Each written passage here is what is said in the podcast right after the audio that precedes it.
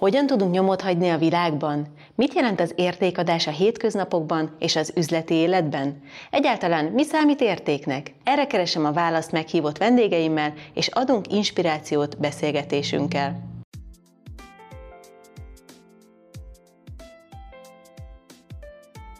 Mikor 25 évesen eljutunk a csúcsra, hogyan tudjuk magunkat tovább motiválni? És amikor 30 évesen pályát váltunk, és előről kezdünk mindent, mi visz előre? Vajon a sportolói karrier most is annyira vonzó, mint 30 éve volt? Mai vendégem Storc Botond, háromszoros olimpiai bajnok kajakozó. Szia Botond! Szia, köszönöm szépen a, a meghívást. Remélem hozzá tudok tenni a témához. Én is nagyon remélem, szerintem biztosan. Első körben mesélj nekünk egy picit a gyerekkorodról, hogyan találkoztál a kajakozással? Nekem viszonylag azt tudom mondani, hogy, hogy simán ment a, a találkozásom a, a kajakkenu sporttal, a kajaksporttal. Mi lent laktunk, majd, hogy nem közvetlen a, a Dunaparton, egyébként Budapesten az Árpád híd lábánál, és ott szemben volt előttünk, illetve hát még a mai napig szüleim ott laktak, vagy laknak, előttük az Újpesti Dózsa Mamár úténak a, a vízi telepe, és nagyon sokat játszottunk lent testvéreimmel a Dunaparton, és állandóan kérleltük szüleinket, hogy vigyenek le bennünket kajakozni. Tehát nekem ezért mondom, hogy kicsit olyan könnyű volt a megismerkedésem a sportággal. Én 7 évesen kezdtem kajakozni, én más sportot nem próbáltam előtte, tehát nekem nem az volt, hogy meg kellett találnom, hogy mi az, ami úgy tetszik, vagy mi az, amiben mondjuk jól érzem magam, mert nyilván 7 évesen nem azért megy le valaki kajakozni, hogy világ vagy olimpiai bajnok legyen, hanem majd, hogy nem azt tudom mondani, ez jött magától. Mhm. Azért mondom ezt egy kicsit így kérdőjelesen, mert nyilvánvaló, hogy azért láttam, találkoztam 7 éves koromig más sporttal is, de ugye ez volt az, ami úgy igen, akkor kajak. És hát az elején biztos azért csak szórakozásnak indult, vagy egy jó lehetőségnek, sportolásnak, kikapcsolódásnak. Mikor fordult ez komolyabbra? Igazán szerintem ez úgy fokozatosan fordul az emberben komolyabbra, tehát most nyilván senki nem tud mondani bár lehet, hogy van, aki tudja, azt tudja mondani, hogy na, amikor ifjúsági világbajnokságot nyert, vagy serdülőben magyar bajnokságot nyert.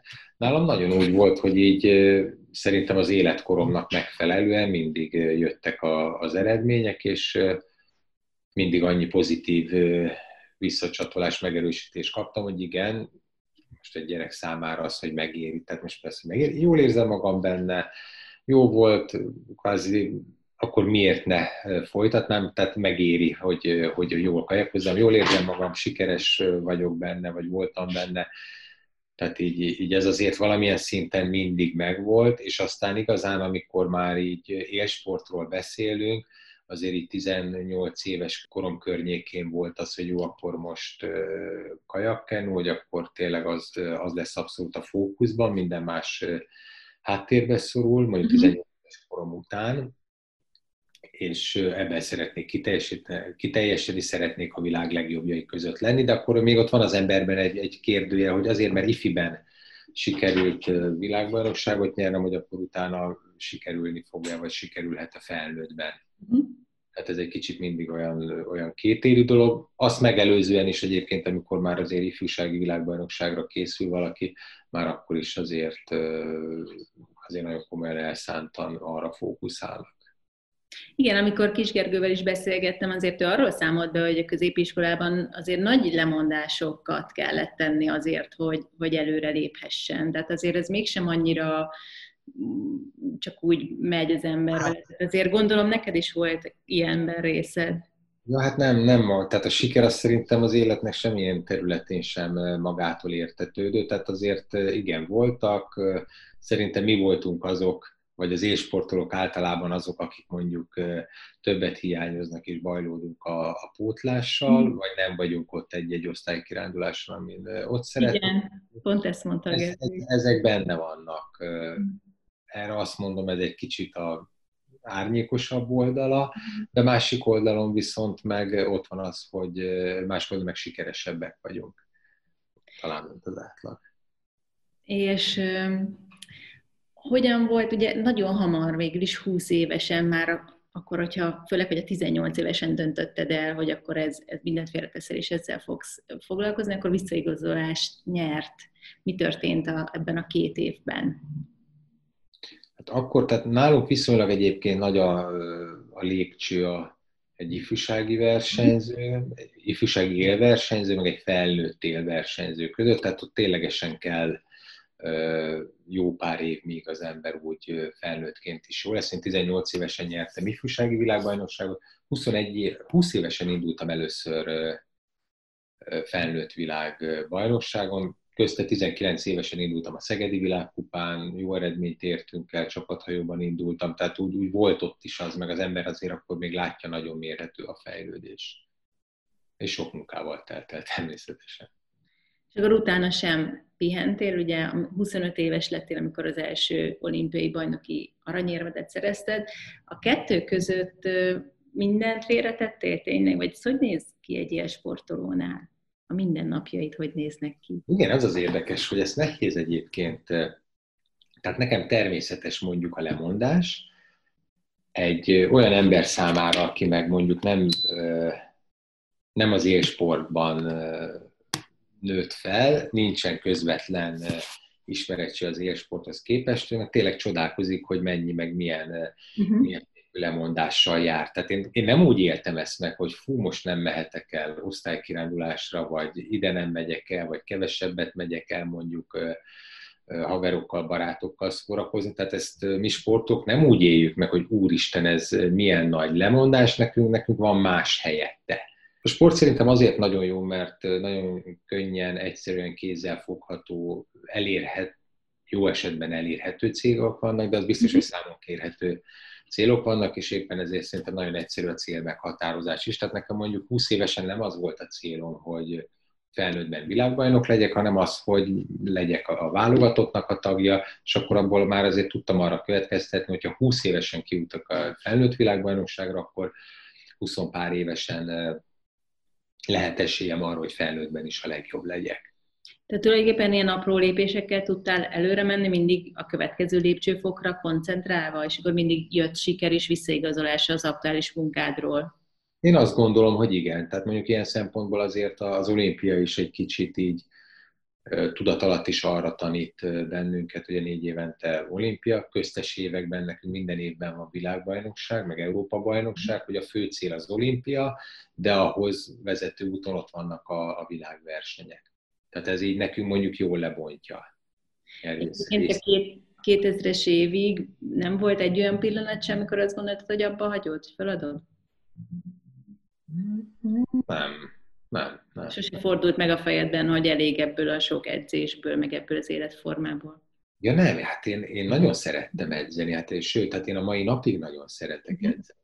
Tehát nem az van, hogy én akkor sportoltam 7 éves koromtól 25 vagy 30 éves koromig, hanem versenyeztem 30 éves koromig, és a mai napig kajakozom egyébként. Tehát pont olyan ütembe jöttek a sikerek, hogy ez mindig, mindig repített előre nem volt, tényleg nem volt olyan külső tényező, vagy, vagy belső, ami miatt én abba az jutott volna eszembe, hogy, hogy abba hagyjam. Tényleg abszolút nem. 96-ban egy ételvégezés kapcsán nem jutottam ki egyébként az mhm. Atlantai olimpiára, de az se az volt, hogy, hogy akkor most nekem elkezdtem volna azon gondolni, hogy hú, hogy milyen szerencsétlen vagyok, akkor lehet, hogy abba kellene inkább hagynom, és ez fel sem merült bennem. Tehát Hát tényleg, egyébként szerencsés, hogy mert ennyi idő azért az 10, ugye 7 évesen kezdted el, 20, 2000-ben hány éves voltál, 25?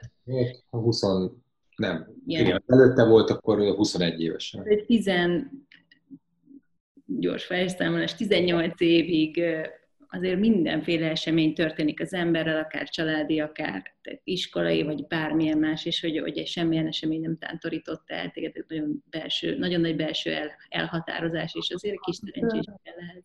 Kell, persze kell, minden, mindenhez kell, de mondjuk erre szoktuk azt mondani, aki tesz érte, hogy legyen szerencséje, annak lesz szerencséje. A sportágon mondjuk szerintem más sportágon belül is azért működik ez a mondás, hogy jó versenyzőnek van, van szerencséje. Nyilván egyszerűen lefordítva, aki minden napokban tesz érte, akkor lehet, hogy a kapufalnak befele pattan. aki meg nem tesz annyit a hétköznapokban, érte annak meg uh-huh. pont fele. Tehát mondjuk egy kicsit én azért így értékelem a, a szerencsét. Jól lehet az, hogy minden összejöjjön, azért, azért kell. Mert mondjuk ez ilyen értelmérgezés nem 21 évesen jön az embernek, hanem 25 évesen, amikor tényleg fizikálisan, mentálisan érett voltam arra, hogy életem legjobbját nyújtsam, akkor valószínűleg, vagy nem valószínűleg, akkor, akkor szerintem nagyobbat ütött volna negatívan. Uh-huh. Egy ilyen. Tehát akkor lemaradni egy olimpia piáról, akkor nem nyertem volna Sydneyben, akkor lehet, nem lehet, akkor ma ugye előtte világbajnok voltam, akkor lettem volna négyszeres világbajnok addig, és akkor várhattam volna még négy évet, hogy olimpián tudjak bizonyítani, biztos, hogy baromi nehéz lett volna. Uh-huh. Lehet, hogy ugyanúgy, most lehet, hogy nem, tehát a sportban nincs nagyon értelme ennek, de az biztos, hogy akkor azt gondolom nehezebb lett volna, mint 21 évesen lendülni egy ilyenen. Ha azt mondom neked, hogy 2000, akkor mi a legelső pillanat, ami eszedbe jut?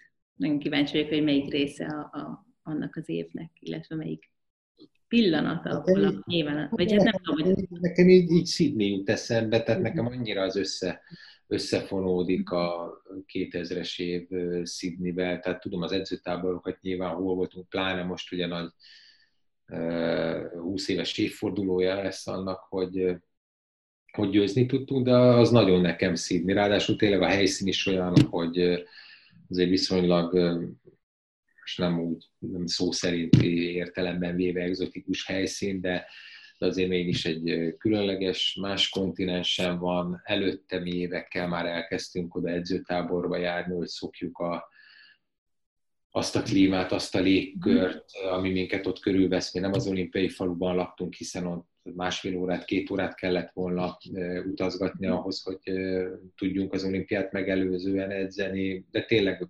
98-99-ben kétszer is kim voltunk, hogyan aklimatizálódunk a 9 óra időeltolódáshoz, ahol a szállásunk van, ott hogy főznek ránk. Tehát tényleg ilyen részleteket is megpróbáltunk azért lepróbálni előtte.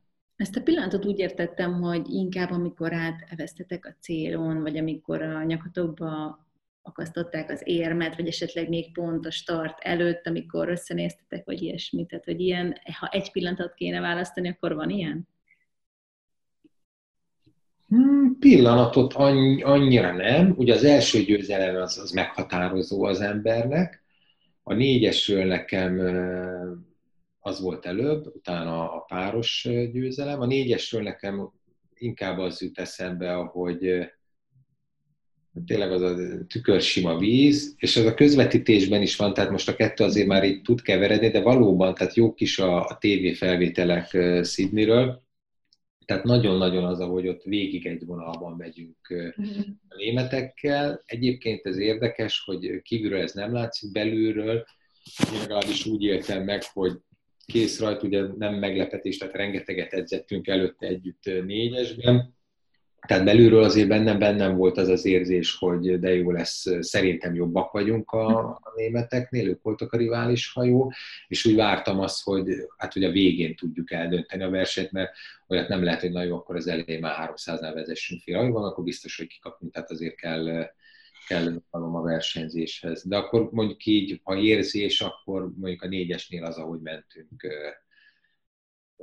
fejfel mellett, a párosnál meg egyértelműen az, hogy a tényleg igazán extrém körülmények között versenyeztünk. Hogyha ugye véget ért az olimpia, és akkor utána biztos hogy benne, van egy hosszantartó eufória érzés is, ez mennyi idő alatt múlik el, és hogy tudsz visszarázódni a, a mindennapokba, és újra tulajdonképpen ugyanazért a célért küzdeni? Nekem ez nehezen ment egyébként. Tehát én, én bennem abszolút nem volt. Tehát én akkor úgy azt éreztem, hogy 25 évesen, hogy nyertem két olimpia aranyérmet Sydneyben, hogy elértem a célomat, és megmondom őszintén, igazán nem, nem motivált az, hogy akkor a jövő év, következő évben is szétszakadni azért, hogy, hogy most világbajnokságon sikeres legyek. Inkább úgy voltam vele, hogy egy kicsit, kicsit okosan készülni, hogy hosszú idő 2000-től 2004-ig eljutni, hogy minden évben a csúcson férfi kajak szakákban szerintem nagyon nehéz ott lenni, és éppen ez egy kicsit, azért mondtam azt, hogy okosabban, egy kicsit talán lazább évet csinálni, és úgy készülni fel az aténi olimpiára. Tehát nekem az, az nem az volt, hogy de jó, akkor jövőre akkor újra világbajnok lehetek, hanem inkább az volt, hogy de jó, hogy nyertünk. Hát tulajdonképpen kis maradt három hónap a felkészülésből, tehát én januárban kezdtem el, de, de szerintem az, az bele is kell, hogy férjen egy sikeres olimpia után. És akkor utána az ilyen simának tűnik kívülről, hogy még egyszer ugyanezt a sikert elérted, de belül azért biztos itt, ahogy mondtad, már volt egy döccenő, vagy ez sima volt belülről is ez a, ez a négy év? Hú, nagyon nem. Nagyon nem volt sima, mert az olimpia után 2001-ben nem is mentünk jól, tehát nekem, meg párunknak a négyesből annyira jól sikerült a pihenő, hogy az Európa-bajnokságot követően szét is bomlott a négyesünk. A világ... Igen, láttam, hogy azért volt klub edzőváltásod is. Minden még volt, nem, minden volt, tehát nem volt sima. Tehát 2000, hát azt hiszem hatodikok voltunk az Európa-bajnokságon, Milánóban, igen, és azt követően szétültünk tehát a négyessel, és akkor Két a Kökény Rolanddal mentünk együtt a világbajnokságon, és ezüstérmesek lettünk 2001-ben. Tehát szerintem egyébként az olimpia után az egy, az egy jó eredmény. És 2002-ben is akkor érmesek voltunk, harmadikok voltunk a négyessel, 2003-ban viszont se a Horváth Gábor, se én nem jutottunk ki, én nem jutottam ki a világbajnokságra, 2000, hm. de a Horváth Gábor se, tehát a, a négyesünk azt abszolút nem úgy ment, nem abban a felállításban, és aztán a világbajnokság után 2003 őszén ültünk le, és beszéltük azt meg, hogy jó, akkor látjuk az elmúlt három évet, hogy 2001-ben, 2002-ben, 2003-ban sem tudott a négyes nyerni. Végig a dobogón volt egyébként a világbajnokságon, tehát azt gondolom azért az nagyon szép teljesítmény, hogy zsinórban dobogón lenni, és hogy akkor minden négyen így beláttuk azt, hogy igen, nekünk együtt kell versenyezni, és akkor kicsit képletesen mondom, de tényleg kvázi kézen fogva elkezdtük a felkészülést az Aténi olimpiára. Ez 2003 őszén volt. És az meg nem magától értető, meg baromi jó, hosszú, nagyon jó felkészülés volt, szerintem sokkal jobban sikerült, mint négy évvel ezelőtt, és sokkal magabiztosabban is nyertünk ugyanabban az összeállításban, mint hogy négy évvel korábban. Másodszorra, vagy négy évvel később is ugyanolyan öröm volt egyébként elsőként áthaladni a célon?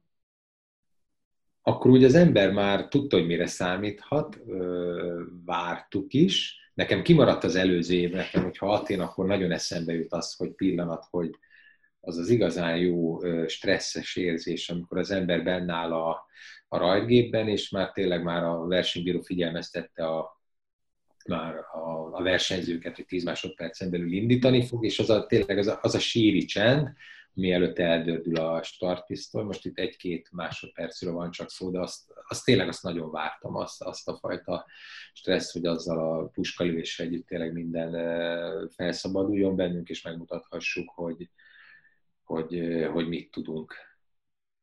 Annyira jól leírtad, tényleg szinte kirázott a hideg, hogy abban a, abban a várakozásokkal teli pillanat, az, akkor itt most nem is teszem fel az előző kérdést, mert ez egy, ez egy annyira emlékezetes pillanat ezek szerint ez, neked. Ez jobban körülírható volt, igen, mint, mint uh, Sydney előtt. Meg itt a felkészülésünk is tényleg olyan volt, hogy ősszel elkezdtünk uh, kvázi menetelni azért négyesben, hogy majd a következő augusztus, augusztus végén uh, jól menjünk négyesben és véget ért az olimpia, ugyanúgy három, három-négy hónap pihenőt adtál magadnak, hogy tudtad, vagy akkor már rögtön tudtad, hogy valami másba fogsz kezdeni, ez hogy történt utána? Nem, nem volt az bennem, hogy, hogy másba kezdem, ugye azért megmondom őszintén, hogy azt éreztem, hogy kvázi amit el lehetett érni, azt azért úgy, úgy elértem, nem volt bennem az, hogy, hogy abba adjam. Azért 2005-ben már, már úgy edzőtáborokkal már úgy az volt bennem, hogy, hogy már úgy sok volt így 30 mm-hmm. évesen, hogy, úgy akkor egy kicsit, kicsit úgy, úgy elég volt, és én ezért is hagytam abba 2005-ben a, a VB után. De mondjuk ez az abbahagyás, ez két évig tartott, mert utána meg annyira nagyon hiányzott a, a kajakozás az, hogy versenyezzek, hogy én újra is kezdtem 2007. szeptemberében, és tényleg azért kezdtem újra, mert bennem volt az, hogy, hogy még ki szeretnék jutni a Peking olimpiára. Uh-huh. És jó volt egyébként, hogy újra, nem sikerült kijutnom, de jó volt, hogy, hogy újra kezdtem, mert különben azt gondolom, hogy maradt volna bennem, bennem tüske, hogy mi lett volna, ha újra uh-huh. kezdem. És egyébként nagyon élveztem azt az egy, egy éves felkészülést is, hogy újra akkor versenyformába tudtam lendülni, kerülni. És miért döntötted, a, miért döntöttél úgy, hogy átállsz a másik oldalra, és mikor? Ez, hogy már korábban az volt, hogy hogyha befejezed az élsportolói karrieredet, akkor edző leszel, vagy ez egy hirtelenebb döntés volt? Hát nem volt az, hogy valamilyen szinten azért benne maradni a, a, a sportban, de tényleg 2008 őszén az élet is hozta, hogy akkor az akkori szövetségi kapitány Angyal Zoltán már nem akarta folytatni uh-huh. ezt a munkát, ezt a feladatot. Én nem jutottam ki Pekingre, és pályáztam akkor a szövetségi kapitányi posztra. És milyen volt megízlelni a túroldalt? Mennyire más kihívás ez? Más volt szerintem nekem versenyzői szemléletem volt, mondták is, hogy hát nem edzői fejjel gondolkodom. Logikus volt, hát hogy tudnék edzői fejjel gondolkodni, amikor versenyző voltam, de szerintem azért az a gondolkodásmód mód sem rossz. Fura volt, az nagyon-nagyon fura volt, hogy sőt kényelmetlen is volt, hogy ahhoz képest, ahhoz képest a szabad élethez képest, ugye itt a legelején még beszéltünk arról, hogy mennyi lemondással jár a, mhm. az élsport, de a lemondás mellett egyébként egy nagyon jó, szabad életünk van, élete van egy élsportolónak, hiszen jó, hogy délelőtt meg délután vannak edzések, de a két, két edzés között mindig leszoktunk dőlni, mert meg tényleg le is kell dőlni pihenni, tehát nem az van, hogy ülünk egész nap, majd közte elmegyünk dolgozni, mert, mert nem, tehát olyan fizikai munkát végzünk, hogy szükség van arra, hogy regenerálódjunk, és ahhoz képest meg, hogy az élsport után akkor bent lenni mondjuk napközben egy irodában, az, az borzasztó volt, tehát az, azt, azt ezen szoktam, azért mondom így, hogy szoktam, mert nem vagyok benne biztos, hogy megszoktam egyáltalán, mert szerintem nem tudtam úgy teljes mértékben megszokni. Tehát szerintem arra, aki ilyen sokat sportolt, lehet, hogy már talán képtelen is a következő hátralévő életben, hogy ténylegesen úgy éljen, mint egy civil. Hm. Nekem, hogy nincs meg mondjuk a napi sportom, akkor nem is érzem igazán jól magam. Most mennyi sportolsz? Hát olyan heti ötöt mondjuk ahogy egy kicsit többet, néha kevesebbet, de, de azért igyekszem minden nap. És amikor váltottál, akkor milyen pályát képzeltél magad elé, hogy, hogy ezzel mész előre, edzősködsz, meg kapitányoskodsz, vagy volt valami távolabbi cél is, vagy ezt egy átmeneti állapotnak tartottad? Gondolom, hogy szintén nem gondoltam abba bele, hogy ez átmeneti. Tehát átmenetinek nem gondolom, azért nem gondolom átmenetinek, mert tényleg 7 éves korom óta foglalkozom ezzel a sportággal, tehát most nem vagyok annyira aktívan részese a kajakkenu életnek, de e-, ez se igaz, mert most is ugye hétvégén világkupa lesz, természetes, hogy lent leszek a világkupán, válogató verseny, hogyha van, akkor azért, ha nem is mindegyikre, de leszoktam menni, tehát úgy az embernek kitölti az életét, a, a mindennapjait a, a kajakkenu. Tehát nem tudom azt mondani, hogy akkor most már nem része, maximum nem hivatalosan, vagy nem hivatásosan uh-huh. a része. Tehát nem volt bennem egy olyan, hogy most ez átmeneti lesz, vagy, vagy nem átmeneti, ez úgy a hétköznapokhoz hozzátartozott, mint hogy egyébként most is úgy beszélgetünk, hogy én nem vagyok a Kajakem Szövetségnek az, az irodájában. Most nem a klasszikusan a, a gyorsasági szakág tartozik hozzám, hanem a szlalom szakág. És nagyon, nagyon sokat, vagy nagyon érdekel az, hogy milyen különbséget látsz a 30 évvel ezelőtti fiatalok, illetve a most fiatal ifjúsági reménységek élete, motivációja és lehetőségei között? Szerintem a, azt gondolom, hogy nehezebb nekünk edzőknek megfogni a gyerekeket és érdekessé tenni számukra a sportot. Most összességében beszélek a a sportról, nem feltétlen a, a kajakkenu sportról. Nagyobb a más kihívás, a, az internet, a közösségi oldalak, és, és nehezebb oda csábítani a klubba. Igen, az jobban elrabolja a, a fiatalokat, bár nekünk egyébként a sportágon belül a taglétszámunk az tényleg folyamatosan évről évre növekszik a 2000-es évekhez képest is. Tehát az nehezebb. Mm, nem gondolom azt, hogy nekünk, kizárólag az én korosztályomnak kiugrási lehetőség lett volna a sport, hiszen azt szerintem inkább régen volt, amikor mondjuk nem utazhattak külföldre, akkor azért a sportolók utazhattak külföldre, és az, az nagy szó volt. Szerintem számukra is, aki élsportoló, annak igenis jó lehetőségeket rejt magában a, a sport. Tényleg azt tudom mondani, hogy engem is bárhol megyek, mindenhol szeretettel fogadnak, tehát ez egy tényleg leírhatatlanul jó érzés. Emellett egyébként anyagi megbecsülésünk is, mint olimpiai bajnoknak szerintem igen magas szinten van. De nehéz versenyezni egyébként, tehát nehéz azt mondani, tehát nehezebb azért elmenni mondjuk télen mínusz 5 fokban futni egy, a hármas határhegyen egy kört, mint mondjuk interneten keresztül csevegni, de, de, de azért azt látom a fiatalokban, hogy ők, ők szeretik ezt a fajta kihívást. Tehát azért a kajakön sportágnak mindig is megvan szerintem az a fajta extremitása, hogy igen, mi a vizen járunk. Amit így egy átlagember számára sokan kérdezik, és nem félelmetes a Duna, nem, hát mitől lenne félelmetes? Hát, de lehet, hogy valakinek, aki sose volt még a Dunán kajakkal, annak lehet, hogy az. Akkor végül is jó, hogyha nem szűkölködtök utánpótlásban, hanem meg lehet találni és motiválni a, a fiatalokat. Én azon gondolkoztam most ebben, ez alatt a covidos időszak alatt, hogy azért ez fel fogja forgatni így a sportolói, vagy akár az utánpótlás sportolói létet, hiszen sokkal nehezebb kitartani egy fél, egy éves ilyen komplet edzés kihagyás után. Nem tudom, hogy a kajak, kajakozóknál ez hogy történt, hogy te ezt hogy látod?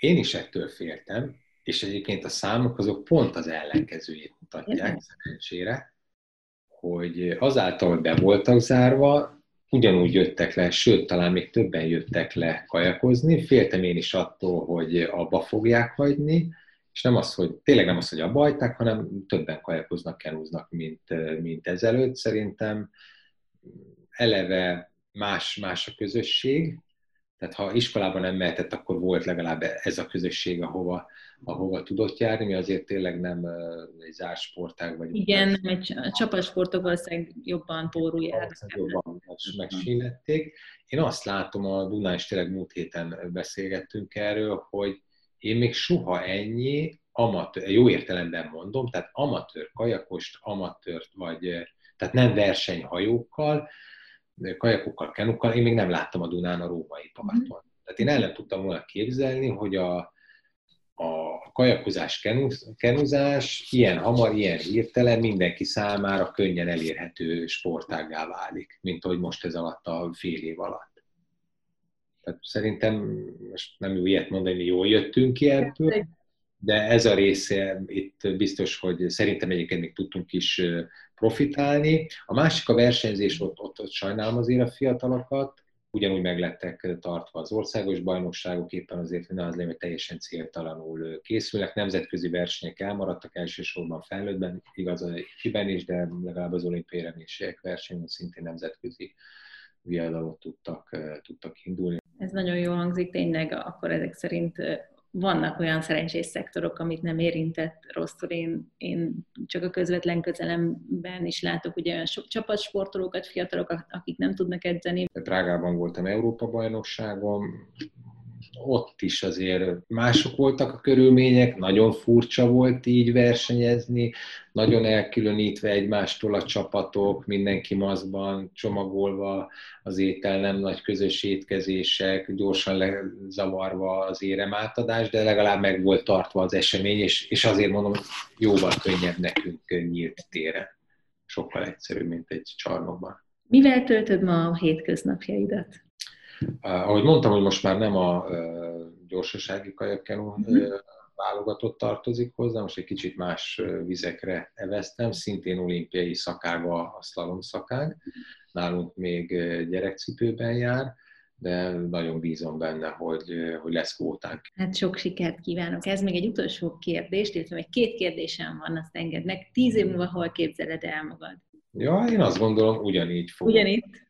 A Kajakkino Szövetségben is dolgozni. Nem szeretem nagyon ezt a szót, hogy dolgozni, mert tényleg nagyon szeretem, amit csinálok, és ugyanúgy szeretnék minden nap észremenni. Én nagyon fontosnak tartom, hogy a hétköznapokban is adjunk hozzáadott értéket így a, a mindennapjainkhoz, a családunkhoz, a munkakörnyezetünkhöz, legyen szó egy, egy kedves mm, mondatról, egy finom ebédről, vagy valamilyen szép környezetről. Neked mi az, a, ami, ami fontos a hétköznapi értékadásban? Mi az a terület, vagy amire így szoktál figyelni?